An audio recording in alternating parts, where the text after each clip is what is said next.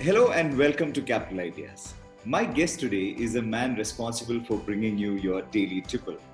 Uh, as the CEO of Diageo India, the Indian arm of the British beverage alcohol company Diageo, Anand Kripalu is responsible for the spirit and beer manufacturers India play. Uh, the company manufactures, sells, and distributes a portfolio of brands such as Johnnie Walker, Black and White, Signature, Royal Challenge, Smirnoff, and Captain Morgan, among many others. Anand joined Diageo India in May 2014, before which he spent over three decades selling everything from cosmetics to chocolates. Anand was with Unilever for uh, two decades when he left as the managing director for its East Africa operations. He was also the president of Cadbury Kraft Mondelez India and South Asia and the managing director of Cadbury India Limited. In September, he took over as the chairman of Royal Challengers Bangalore, a team that hasn't had quite had much success in the ongoing uh, Indian Premier League, uh, despite being favorites a few times. Welcome to Capital Ideas, Mr. Kripalu. Thank you, Manu. Thank you for uh, inviting me and having me over. So let me begin by asking you, uh, what do you reckon are RCB's chances uh, this year in the IPL? Well, you know, fingers crossed. I think um, uh, who knows. I think we've had a better start this season uh, compared to past seasons. Um, but you know, this game is such that on the day anyone can win and anyone can lose. Right. right. It's that kind of game. Uh, I think we certainly have the firepower in the team. I think it's a reasonably balanced team, as we have shown in some of the games when we have won even in crunch situations. Right. Right. We, we would uh, historically not often win in crunch situations. Right. Uh, here we have. Uh, we've improved some of the departments that we felt were um, uh, a bit weak in the past. Yeah. Right. So, you know, fingers crossed because um, it is partly about skill and partly the role of the dice. Okay. so, uh, so uh, time will tell, right? But right. the team is up for it. The but but is RCB is an important part of the uh, of the India operations for Diageo, right? And as a business leader with with with you know, I mean, a boardroom perspective, uh, you must have done your assessment on what has happened with the team and what you know where they've gone wrong. Some assessment on that. No, yes, uh, of course, we've done a lot of assessment, and based on that assessment, uh, Manu, we have made significant changes this year, right? We have a completely new support team, right? Uh, introduced the role of director of cricketing operations. We have a new coach, and we have made certain specific player acquisitions as well to fill the gaps hmm. that we saw, right? And um, like I said, it's partly about skill and partly skill of the individual players. But even more, it's about how you bring about in a short time period a culture in the team that makes the whole more than the sum of the parts. Right. Right? More than just the individual players themselves. And that's the big role for the support staff and the and the coaches about how do you create that team culture in a short period where um, the team is bigger than any individual, right? And sometimes it's more challenging when you have very big stars in your team. Right. So that has been the endeavor, um, and you know we've made a lot of changes, and uh, time will tell. Also, you see, all these changes don't always um, create impact immediately. They take a mm-hmm. year or two or three uh, to build right? Given that the team only comes together for a couple of months, right? And then they go into different teams and different parts of the world. You don't have them with you all the time True. Uh, to build that unity and right. team spirit. Right? So, um, but it's a very, very um, fascinating part of our business. Right. Like you started off saying. Uh, it's a skill that many of us have not grown up learning. Absolutely. Right? We've learned how to manage brands and manage employees sometimes here you have to uh, manage sport and manage celebrities who are bigger than you will ever be all right that's and that's i think a very very different skill altogether but it's a right. fascinating part of the business and a very profitable part of the business by the way okay so uh, performance notwithstanding it's a highly profitable part hmm, hmm, hmm. of our business it's a 100% owned subsidiary right of the business, and um, and we're very proud of uh, owning this team. And and would it be? Is it is it? Uh, and is it very difficult, you know, uh, bringing in a culture when, like you said, you know, when the team actually comes for a very, very short period of time, I mean, for two months, uh, what, what really goes into, you know, developing that culture or imbibing that in, in, in really short time? Well, I think you know it's it's the this is where the skill of the coaches comes together about how do you build personal chemistry Huh. with the team, right? How do you get somebody like a Virat Kohli to also connect with and own some of the youngest players, Right. like Devdutt Padikkal, who has come onto the scene this time and He's doing performed well. really well. Okay, Right. performed really well. He's a Bangalore boy. Um, okay, and uh, you know he's been put to open the innings. Right. Right, a, a bold move by the team management, and that's not me because I don't decide who will play, what the order will be. You need cricketing experts to do that. So I think Right. the important thing of team ownership is you have to understand. You know, you know, it's like the chairman of a listed company. You have to understand your role is governance and appointing the management, Right. and then leaving the management to manage Right. and run the business on a day-to-day basis. It's a bit like here. My role is yes to yes put the whole stuff together, manage the marketing and the commercial side, appoint the right people, use them to decide who are the right players to buy, and then leave them to decide how they will play on the field and who will play on the field. Right. right? Otherwise you will end up meddling. And in india you know everyone has a view of cricket with hindsight Right. so everybody will come back after virat kohli gets out hey what he shouldn't have hit a shot like that right. now he's virat kohli you can't tell him how to bat Right. okay Yeah. but with hindsight we all have a view right uh, and not that we would have done much better if we had to hold the bat and go into the arena to play True. so it's an interesting uh, it's a very interesting facet and i think it's taught me a few different things okay. Just management of the business which is management of celebrities and understanding where to step back Right. um, and using your wisdom to appoint the right people Hmm. Hmm. to run the cricket team for you on a day-to-day basis Understood, sir. And but were you were you always a person who was inclined towards sports, or were you more the studious kind uh, growing up? well i think i had uh, i think i had a balance Okay. um, i don't think i excelled in sport um, but i uh, played a fair amount Okay. right? Whether it was a bit of hockey or a bit of football, a lot of table tennis, uh, swimming, um, so squash later in life, dilly Right. dallying with golf. So I've done my uh, bit of sport, but like all Indians, I think um, the game we follow more than other games is cricket. Absolutely.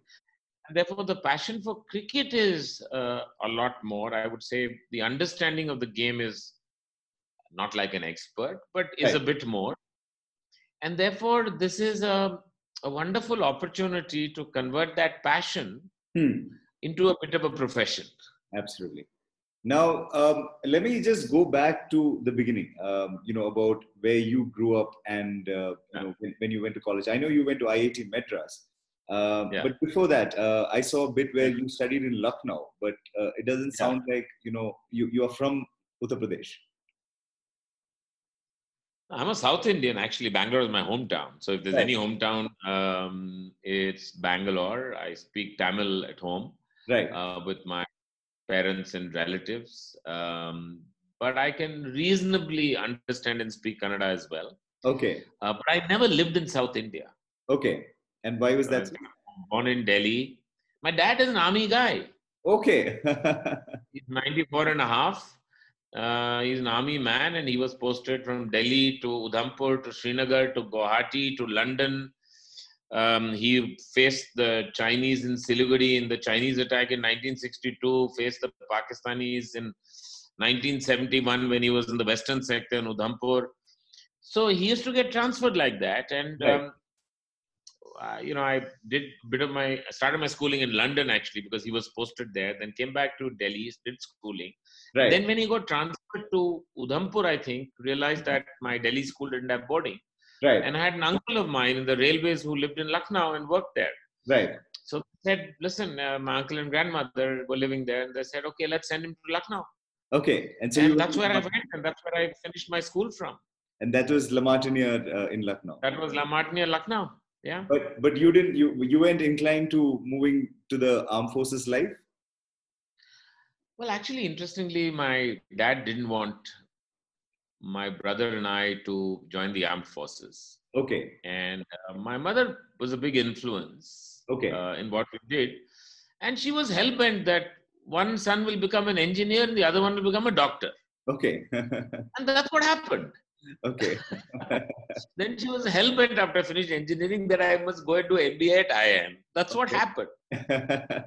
All right. So um, so that's uh, that's how it just evolved. right. And so you went to IIT Madras and you went to the IIMs and then straight away joined uh, Unilever. Yeah, I actually joined Ponds Okay. originally. I did my summer training in Hindustan Lever. I was in the final interview panel for Hindustan Lever. Uh, and then because of a quirk of fate in placement, you can only reject so many job offers that you've got. Right. And Ponds made an offer, and I was yet to go for the final interview of Levers. And if I rejected Ponds and I didn't get the Levers final job, then uh, I'd be stuck without anything. right? Okay. Now, having said that, Ponds was the number one rated job on campus at that time. Okay. Okay. right? Um, I was the first person ever hired in sales and marketing for Ponds from IIM Calcutta. They only went to IIM Ahmedabad and they pretty much every year got the gold medalist from IIM Ahmedabad. Interestingly, So I number must one- add here, uh, one of the other person who had come on on uh, on Capital Ideas was Mr. Ti- Tiger. Tyagarajan, and uh, ah, so he is a Tiger few was- years junior. He started with Ponds too. he he started with Ponds too. So he was, you know, he was telling me the other day about all that journey with with Ponds, you know, for a very long time. Then he, before he, Yeah, we used to call him NVT because he's NV Tyagarajan, and then over time G became Right, uh. Tiger Tyagarajan. right, Um, but I still remember him from the Ponds time when he joined again from IIM Ahmedabad.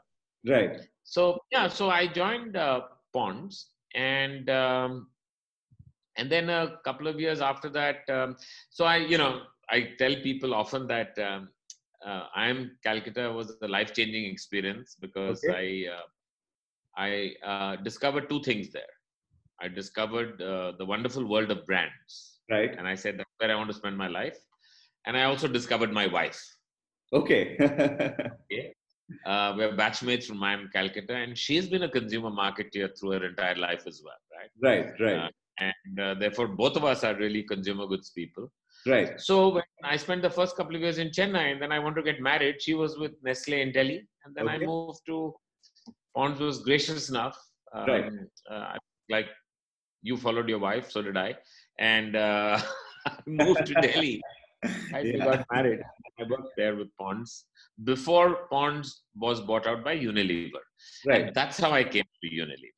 Okay. And you spent about 22 years at uh, Unilever, incredibly long time.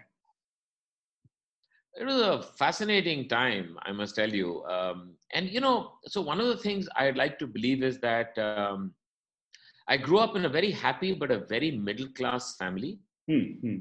an honest government family, Right. always struggled to make ends meet. Okay. There was never enough money after the 20th of the month in the house to buy anything. Okay. And these middle class values have stood by me Hmm, hmm. and guide me even today in how I decide to spend even the company's money. Right. Okay. I often tell people that your style of spending is not dictated by how much you have in the bank. Right. It's dictated by your mindset. Right. Okay. And Hindustan Lever was a middle class company Hmm. in the way it approached things, in the sense of being understated, bit of frugality. You wouldn't waste, right? I still tell people that I still keep my shampoo bottle upside down to make sure that every drop comes out. Right? I won't throw it in the dustbin before every drop comes out. And you'll squeeze your toothpaste tube till the absolute end, right? And Hindustan Lever was a bit like that, you know, a bit of frugality and a bit of um, not wanting to waste. right. Right. And uh, but the great thing about Hindustan Lever was that uh, and it's a fabulous institution. You worked with some of the best people that you would ever work with, Right. and they took you as good quality raw material, but polished you Right. into uh, a manager and a leader by giving you great responsibility and great exposure. Absolutely. I think every two years almost I change jobs Okay. in uh, levers. And therefore, the variety of jobs, both within my comfort zone and jobs that I didn't want to do outside my comfort zone, I think is what um, really set the foundation for who I've become. Absolutely. And I must ask you here, and because you mentioned the bit about spending, uh, and you said it's, it's, it's a function of the mindset. Uh, you know, not everybody perhaps will come from a middle class background. These days, entrepreneurs, you know, flush with so much fund, go around spending. So, how do you inculcate, uh, you know, these these values into people, or can it be taught to people? Well, um, you know, I think a lot depends on how you're brought up, right? So, both my sons and I have very, very different spending habits. Right. They will go to restaurants that I would still hesitate to go to, even if they're spending my money. okay. And this, this is what I mean. So somebody said they've not grown up in a middle class home. All right. right. Now you have a values clash because you grew up in a middle class home, they did not. And you continue to spend uh, the way you were brought up, and they spend the way they were brought up. Right. They will buy designer clothes and designer shoes, and you will not. Right. Absolutely. now, in com- companies, I believe that a lot has to be done in leading by example. Hmm. hmm. And when people see you right. using only one tissue paper in the toilet rather than using five, right, right, um, going out um, for a meal, not to a five star hotel, but a normal restaurant. Absolutely. Right. If you want to have a drink, you have a drink in the room rather than go and buy al- expensive alcohol in a restaurant. Right. If they see you doing things, they find it hard, even if they wanted to go and do that again hmm. themselves. True. Even though you're entitled to do it. So there's nothing in the rules that say I cannot go to a five star restaurant entertain people and um, uh, uh, order one of our good brands of whiskey. Absolutely. But it's the mindset that plays out. And that importantly comes when you're spending money of the company. One is on your on on, on yourself, right? When you're traveling training, but also when you're approving a capital proposal. True. Right. Yeah. Uh, when you're investing behind brands, right? It shapes your thinking. Right. And I think that uh, people soon get it. Right. That this is what, how Anand thinks, and these are the choices he makes. And uh, we are also expected to be sensible right. with the money that is at our disposal. Absolutely. So I think you can groom them to an extent. I don't know whether you will change their fundamental being itself. Right. Because that I think is more deeper rooted, uh, Manu. Right. Yeah. And, uh, you know, with their own money, they may go and buy a fancy car. Right. And I think that's fine. That's personal choice. Absolutely. And I have no problem with that. Right. Because today, I mean, I have never taken a loan in my life. Oh, okay. never. Because I have this thing, I have to live within my means. Absolutely. I'll not live on credit. I'll not take a housing loan, car loan, no loan. Right? Absolutely. I'll buy when I have that money in the bank. Right now, you, you think about it, people say you're mad. You're not leveraging yourself, you're going to get so much of money, etc. I said, yeah, but peace of mind. It's just the way I have been brought up. True. Now, uh, the, the other young people who come, they may be frugal in the company, but they will live their lives on credit. True.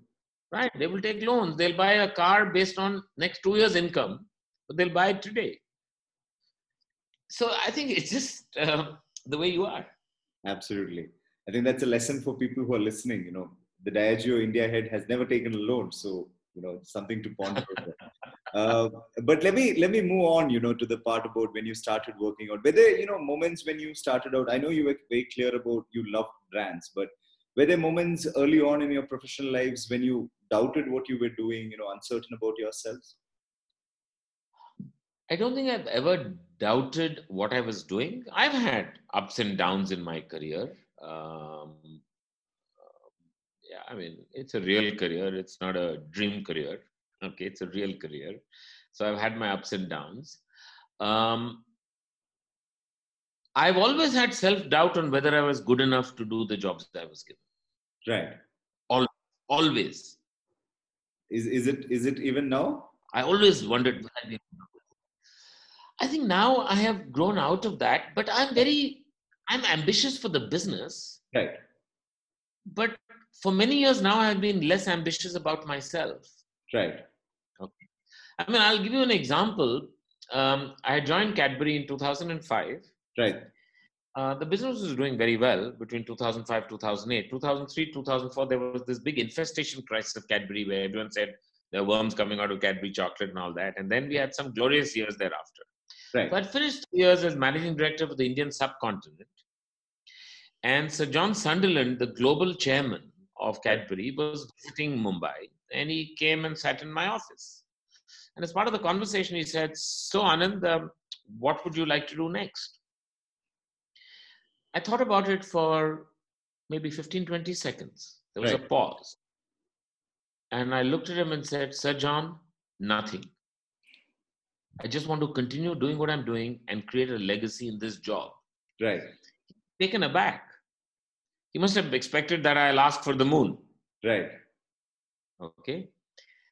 Three months later, they promoted me, made me president of Asia for Cadbury, and I was sitting in Bombay and overseeing mainland China, Southeast Asia, and everything else. Right. okay so i would say that things have come to me you know i have this belief that you have to deserve before you desire Right. so things have come to me right uh, when people have felt that i deserve it i think And how do you make yourself- the next thing huh? How do you make yourself more deserving of that? I mean, is it a lot of hard work? I mean, what really goes into? Uh, i work very hard Right. i believe i'm a person of average intellect who works very hard Okay.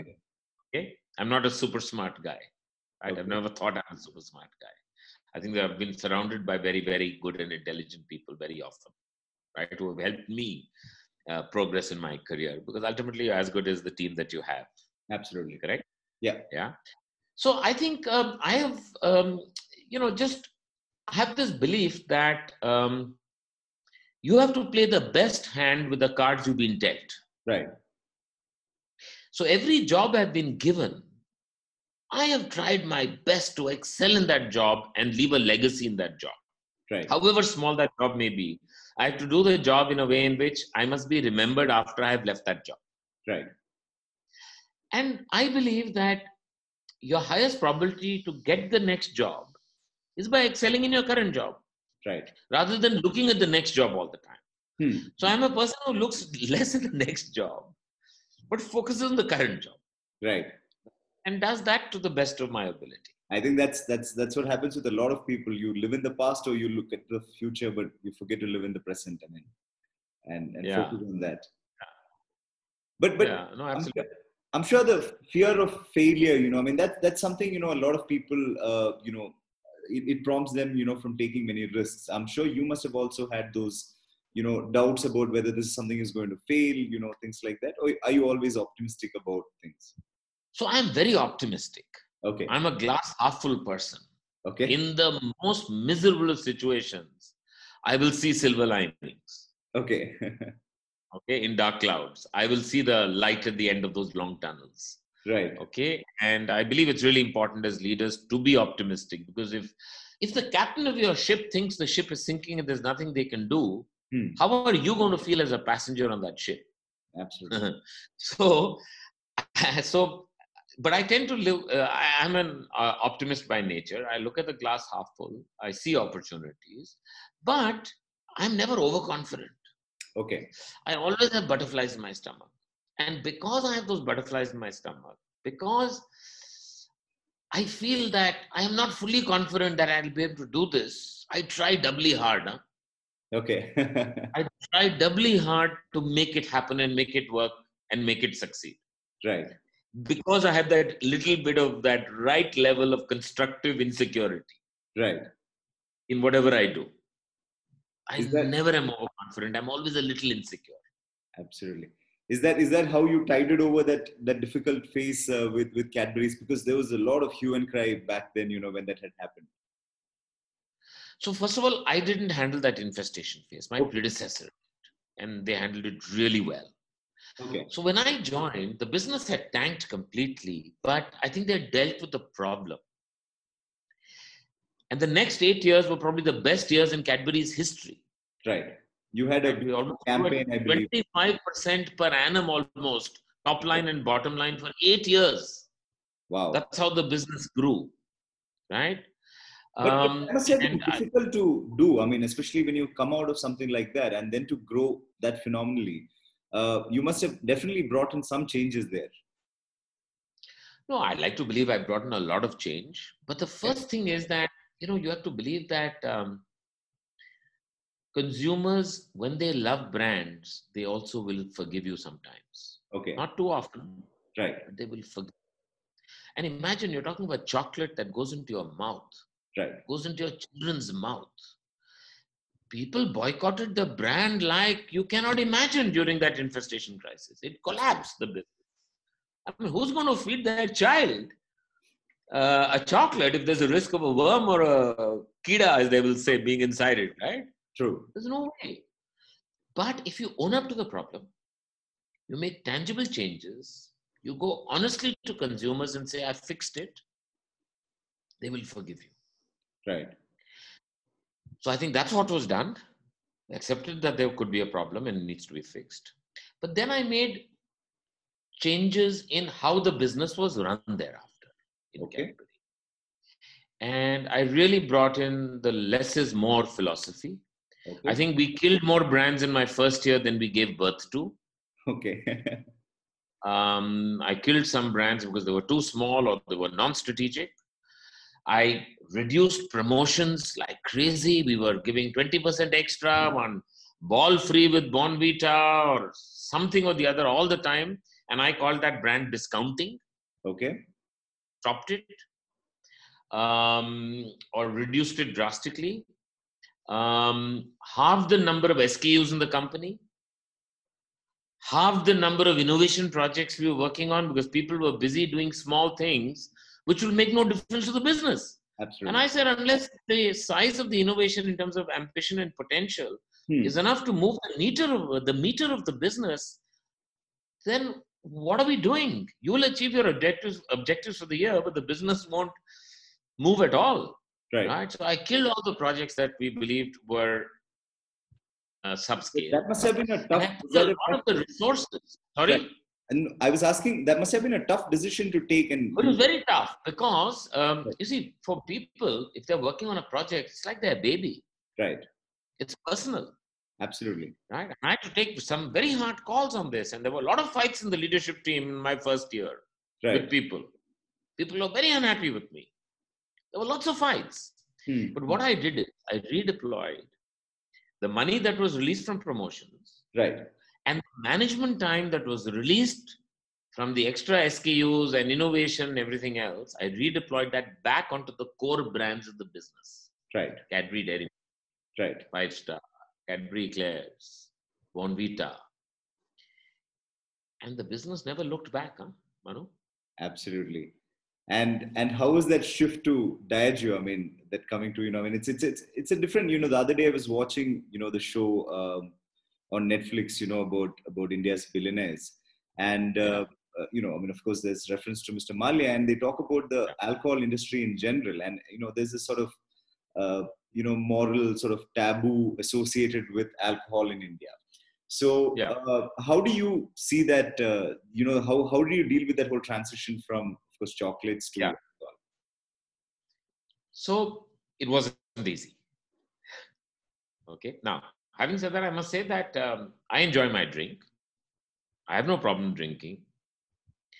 But the funny thing about our industry is there are a lot of people who will talk ill of the industry in the day, right, will come home and have a drink in the evening. right, It is fashionable to say bad things about the alcohol industry. And like I said, I think sometimes you you get what you deserve. right, So at the time when I was making this transition, I got cold feet in the beginning, saying, Right. "Do I want to join the alcohol industry? It's a tainted industry. right, People say alcohol, even though it's a consumer, they, they don't say you're working in the toothpaste industry or you're working in the detergent industry right, or in the shampoo industry, but they say alcohol industry. Okay? right, And um, and I got cold feet saying, listen, will I get tainted? I said, I've never had to do wrong business practices in my life. Right. I'm not going to go and start doing that now. But then there was Diageo. Right. Diageo had completed the acquisition, change of control in July 4th, 2013. Right. Diageo had been awarded Britain's most admired company ahead of many of the British icons. Right. So it's possible for an alcohol business to be highly reputed, to be admired by everyone else. It doesn't have to be looked down on. Absolutely. And I said, Diageo will make sure that I have never asked to do anything wrong. And Diageo can be the leading light of what we can do to change the narrative of the alcohol industry in India. And I said, you know what? This could be my legacy. Absolutely. That I will leave behind an industry whose narrative is significantly different from the one I was walking into. Right. And it's with that, Manu, that I took the plunge, right? Okay. It has been harder than I thought. Right. It's not been easy. We had to deal with a host of legacy issues, um, which were to do with the company, and a host of reputational issues that were to do with the industry at large. Right. I believe we have made a meaningful change in how business can be done and is done in this industry today. Right. Business is done very differently in this industry today. I think the way it used that, that that must be the reason you you're seeing now a, a, a- rapid increase in homegrown brands, you know, coming through also. Uh, definitely, I mean, competition for you, but I'm sure uh, you know it's it's a welcome Oh move. yeah, it is. See, earlier the barriers to entry were just so high that nobody Right. could come into this industry. A, the regulatory uh, framework is a web. It is so complex and it is state-based. So, for all the benefits of GST that are benefiting companies across the nation, we are still state-based, and we have to pay import-export penal fees to move stock between state borders in India. Right. Okay, so you can't get the benefits of the GST kind of scale. Right. We're still a state-based model. Okay, so so it is a, a web, and then it was hard to do business, hard to get licenses, hard to get approvals. I don't think it's still easy, Okay. but it has become pos- more possible for people to come in, right, and wet their feet uh, in this industry, as you see now some of the smaller brands beginning to do. Most of them come out of Goa because that is the most friendly state in terms of Right. regulation. Right. And it's interesting that most of them come out of Goa, right? yeah. because it is very complex in other states still. Right. Listen, this story has not finished. This Right. journey, I mean, this change is a journey, right? Absolutely. Eh, we haven't reached the destination. we are still on the train, right? But, I s- managed really believe we have left the we have left the departure station, the departing station. We haven't arrived at the arrival station. and how how long or what does it take to get to that you know the arrival part I mean, the, the reputational narrative part, I right think, will take very long. It's very deep rooted in India. Hmm. And sadly, you see, as manufacturers of alcobev, A, you have to be committed to ethical marketing of alcohol. Absolutely But B, you have to also accept that there is a dark side to alcohol. right Alcohol does give problems, it does create social unrest, it does affect homes and livelihoods of people. right But what has been proven the world over is that the only solution is educating people Hmm. about responsible consumption of alcohol. right You know, we spend three to four times of the CSR, the, the statutory amount that we're supposed to spend, right? We Right. spend as a company. And a lot of it goes in saying don't drink and drive, for instance. right Right? And we've been running a don't drink and drive campaign for a long time. Okay. right Why do we do this? Because that is how we will educate people to drink and do the right thing, to drink responsibly, to use alcohol, not abuse alcohol. Yeah. Right, right. Um, enjoy. Right. We all know that for those who choose to drink, a bit of alcohol adds a lot of literally spirit to an occasion, whether it's a wedding or a celebration or a party. Right. Absolutely. Um, it does for those who choose to drink. Right now, some people have a great time without drinking, and that's fine too. right. But if you can keep it in that positive zone, then it's wonderful. Absolutely. When then people abuse alcohol, Right. Like anything else, if you abuse sugar, it'll hurt you. True. Okay? Right? A lot of people say sugar is the new poison, huh? True. Right? Absolutely. So anything within limits, you can enjoy your life. And we believe that um, responsible consumption of alcohol can be part of an overall healthy and active lifestyle. Absolutely. Okay, and we really believe that. But for that, we have to be ethical marketeers of alcohol. Right. But how how you know how do you do that? I mean, say for instance, for governments anywhere, uh, it is a big source of revenue. Alcohol, the alcohol industry. But at the same time, when elections happen, you know, some somebody or the other, even parties in power, will say that you know, look, we look at prohibition. And certain states have done that. Uh, that puts you in a very dicey sort of situation. Also, how do you deal with that? I mean, it must be a very complex. Well, it is a very complex thing because um, very often decisions could be based on votes rather than being based on economics. Right, Okay.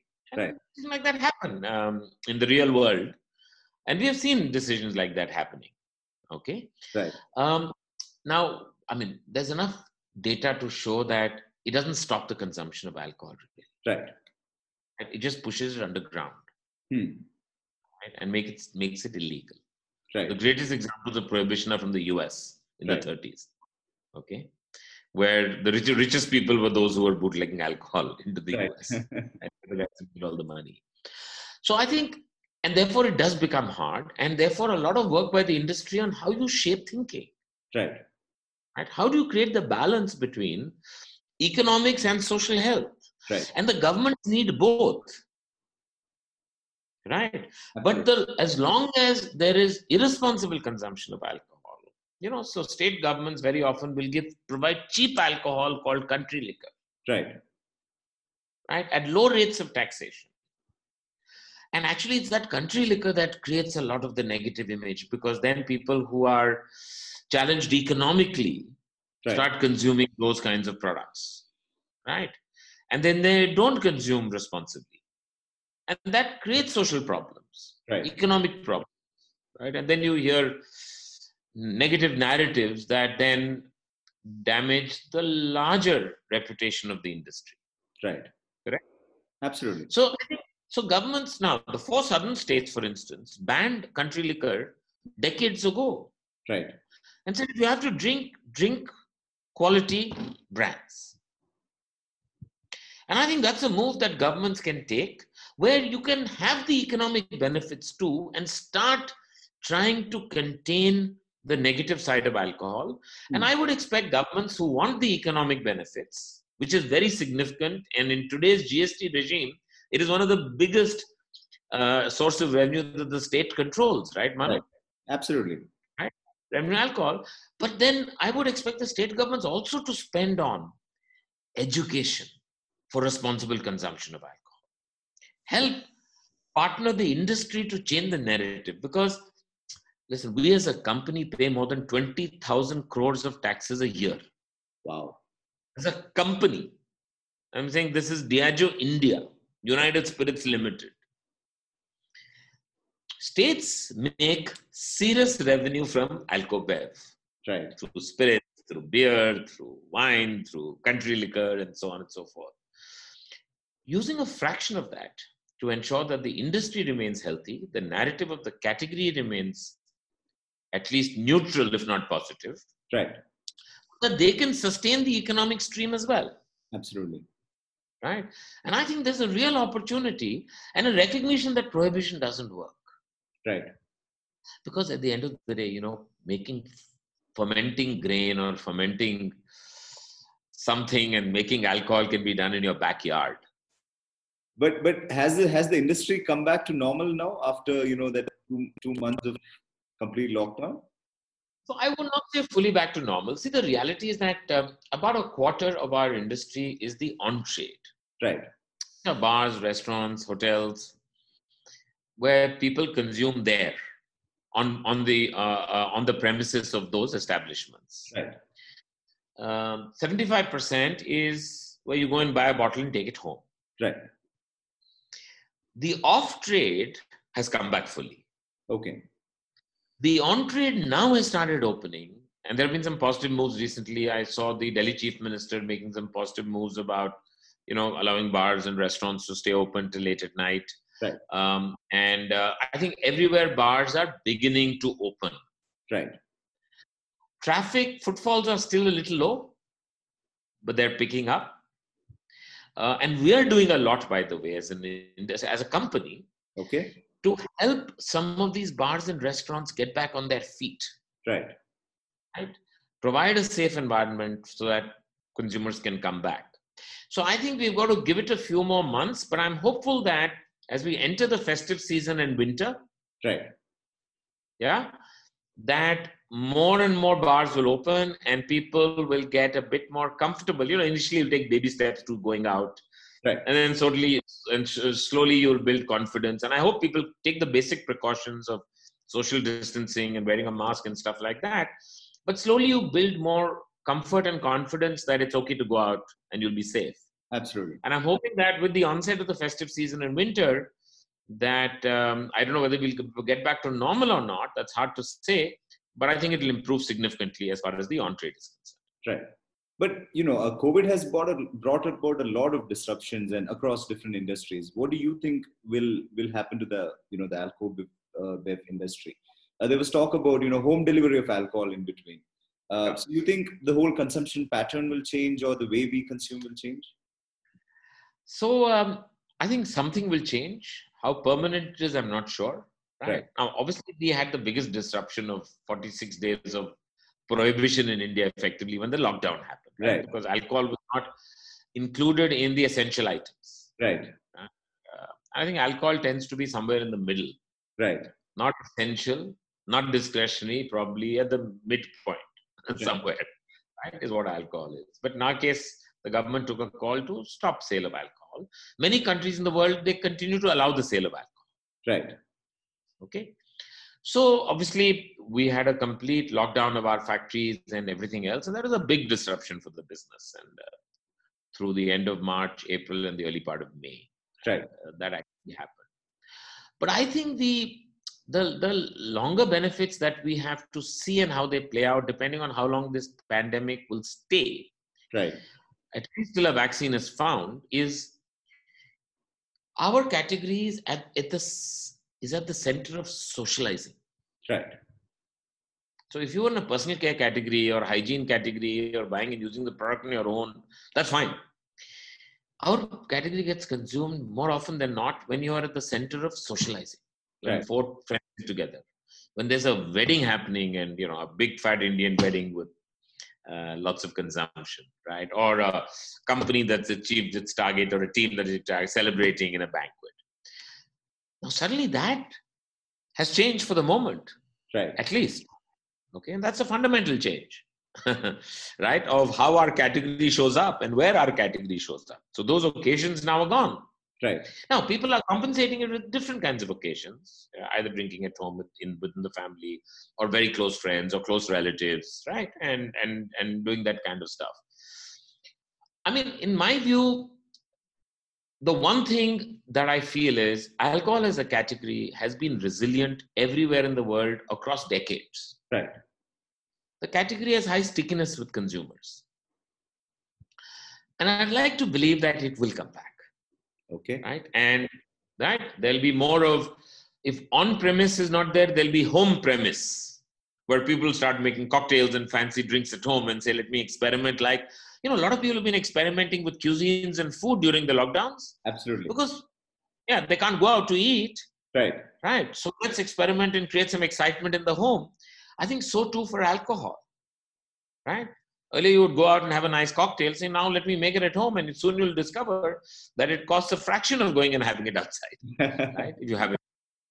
Okay? Right. so i think people will find i mean i mean humans will find ways to socialize to entertain themselves and to feel good Right. and what is life without a bit of indulgence?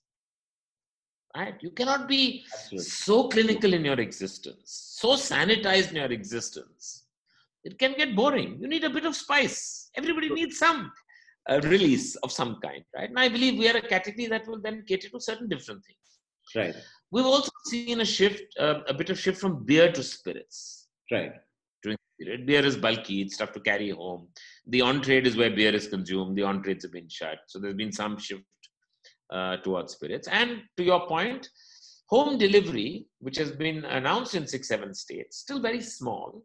Right? Right. I hope becomes national in all states because it enables three, four things. It enables obviously online ordering and home delivery. Right. Home delivery means you don't need to go to the store. Therefore, social distancing is taken care of. You can make online payments, and therefore, you don't need to physically exchange cash. You can have people like women who are uncomfortable going to a liquor store in India for all the known reasons, sitting and browsing on their screen and choosing what they would like to consume and ordering that and knowing that you can do that in the safety of your home and that will get delivered home and data and e-commerce gives you the the biggest control of who's buying what's their profile what's their age are they un- underage right? And how much are they consuming? Absolutely. it gives you data that you do not have. So actually for the regulators it actually gives you a far better grip on the industry and what's happening. From the point of view of governance of the industry. True.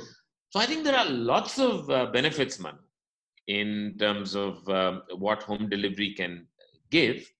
But it's not easy because you have licensed retailers who have paid big license fees to keep their stores open. Right. And therefore, our belief is that uh, doing an Amazon where you bypass the retailer will not work in Alcobev. Hmm. The retailer of alcohol has to be part of the solution Right. right? You have to empower him or her to be part of the whole e-commerce home delivery solution and Right. platform. And that's what's happening actually in the few states where um, currently it's going, but it's still small and it still needs to be nurtured for it to uh, become a key contributor to our sales and to state revenues. But will we see, uh, you know, things like Bloody Mary being bottled, you know, and being sold, or Cosmopolitan, you know, things like that, than just raw spirit? Um, well, you know, in the US, you can order a cocktail and they'll deliver it home to you. Right. Now, um, we haven't started doing that, though some bars have tried a few things. But you know, there's there's a regulatory web around it in many many uh, places in India, which makes it complicated. right. So I think we're doing the next best thing. Our brand ambassadors, who are really these um, uh, expert mixologists who create magic with some of our uh, outstanding brands, right? By adding all kinds of ingredients, right? People can create magic with spirits and ingredients. True. They are doing a lot of online education of what you can do at home with ingredients that very often Hmm. you will have at home Right. right? And teach you how to do some of this stuff. So whether we will bottle a ready-made uh, RTD or ready-to-drink kind of uh, cocktail or not, I don't know. But the next best thing is DIY. Do it yourself, and we'll teach you. We'll teach you how. so, on that note, uh, I would like to express uh, a sincere gratitude for joining us. So, we wish you the best with Diageo and uh, in staying safe uh, during this these turbulent times. Thank you, Mr. Kripalu, for joining us.